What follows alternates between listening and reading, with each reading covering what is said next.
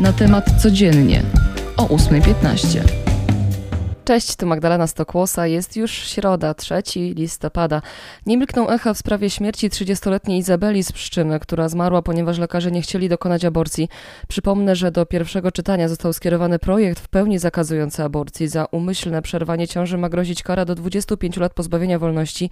Pod debatę wniosek skierowano chwilę po informacji o śmierci 30-latki. Mecenas Jolanta Budzowska, prawniczka rodziny zmarłej Izy, jest przekonana, że gdyby lekarze ze szpitala w Pszczynie od razu przerwali ciążę Izy, Zamiast czekać do obumarcia płodu, kobieta nadal mogłaby żyć. Całą rozmowę Anny Dryjańskiej z mecenas Budzowską przeczytacie na naszej stronie głównej. Polecam wam ten wywiad.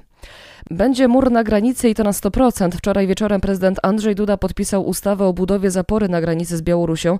W życie wchodzi ona dziś, tak by jak najszybciej można było ruszyć z zakupami i zamówieniami, ponieważ ustawa nie podlega normalnemu procesowi, nie ma przetargów, bo prace mają ruszyć właśnie jak najszybciej. A sam mur, przypomnę, ma mieć 180 km długości, ma mieć w sobie całą masę elektroniki, kamer czy czujników ruchu. Koszt tego przedsięwzięcia to ponad miliard 600 milionów złotych.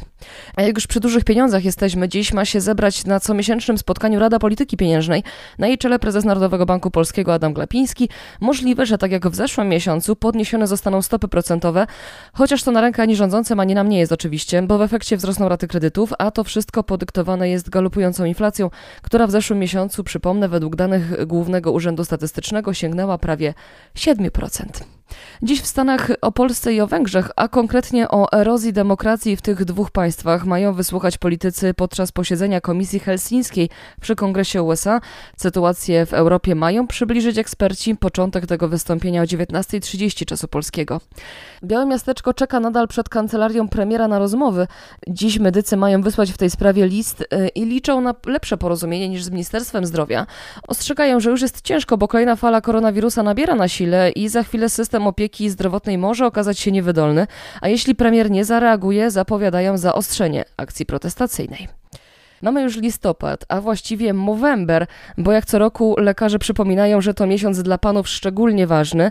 Na całym świecie panowie zapuszczają wąsy po to, by prowokować do rozmów na temat zdrowia i profilaktyki, badania raka jąder i prostaty. Przypomina też o tym kampania Badaj Jajka, która edukuje w tym temacie właśnie tego, jak wykonywać poprawnie badanie jąder i co powinno nas zaniepokoić. Jak informuje wbrew powszechnemu przekonaniu, nowotwory nie atakują wyłącznie osób starszych, bo rak jądra to przede wszystkim choroba młodych mężczyzn, aż 70% z nich to osoby między 14 a 35 rokiem życia. Co ważne, to nowotwór w 100% wyleczalny, jeśli jest zdiagnozowany odpowiednio wcześnie. Teraz sport i fenomenalny wieczór Lewego. W jego setnym meczu w Lidze Mistrzów pobił wszystkie rekordy. Zaliczył hat-tricka, dorzucił do tego asystę i to, no nie bójmy się tego powiedzieć, dzięki niemu Bayern Monachium awansował do fazy Pucharowej Ligi Mistrzów, pokonując Benfica Lizbona 5-2. Już pierwszy gol dał Lewandowskiemu wyrównanie rekordu Gerda Mellera, 62 bramki w barwach Monachium. Teraz ma już 64 gole na koncie i jest liderem strzelców Bayernu w Lidze Mistrzów. Z boiska przenosimy się na kort, bo w Paryżu dziś wielkie emocje. Hubert Hurkacz zmierzy się w drugiej rundzie turnieju ATP z Amerykaninem Tomim Paulem. Polak dzięki dziesiątemu miejscu w rankingu przeskoczył pierwszą rundę. Ta dzisiejsza wygrana jest kluczowa, jeśli Hurkacz marzy o występie na ATP Finals w Turynie.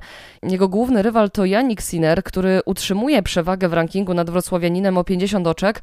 Trzymamy więc mocno kciuki. Mecz rozpocznie się dzisiaj o 11.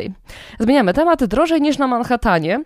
I to nie opis warszawskiego rynku mieszkań, a Zakopane. Tam za metr kwadratowy trzeba zapłacić nawet 44 tysiące złotych. W zimowej stolicy Polski przybywa bowiem kontenerów mieszkalnych.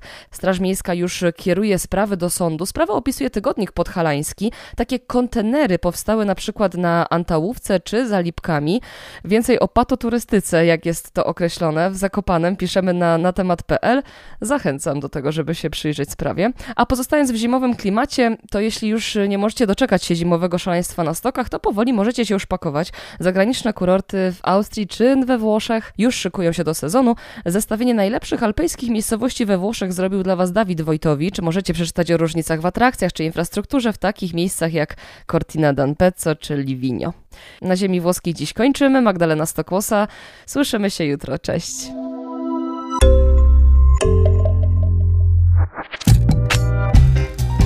Na temat codziennie o 8.15.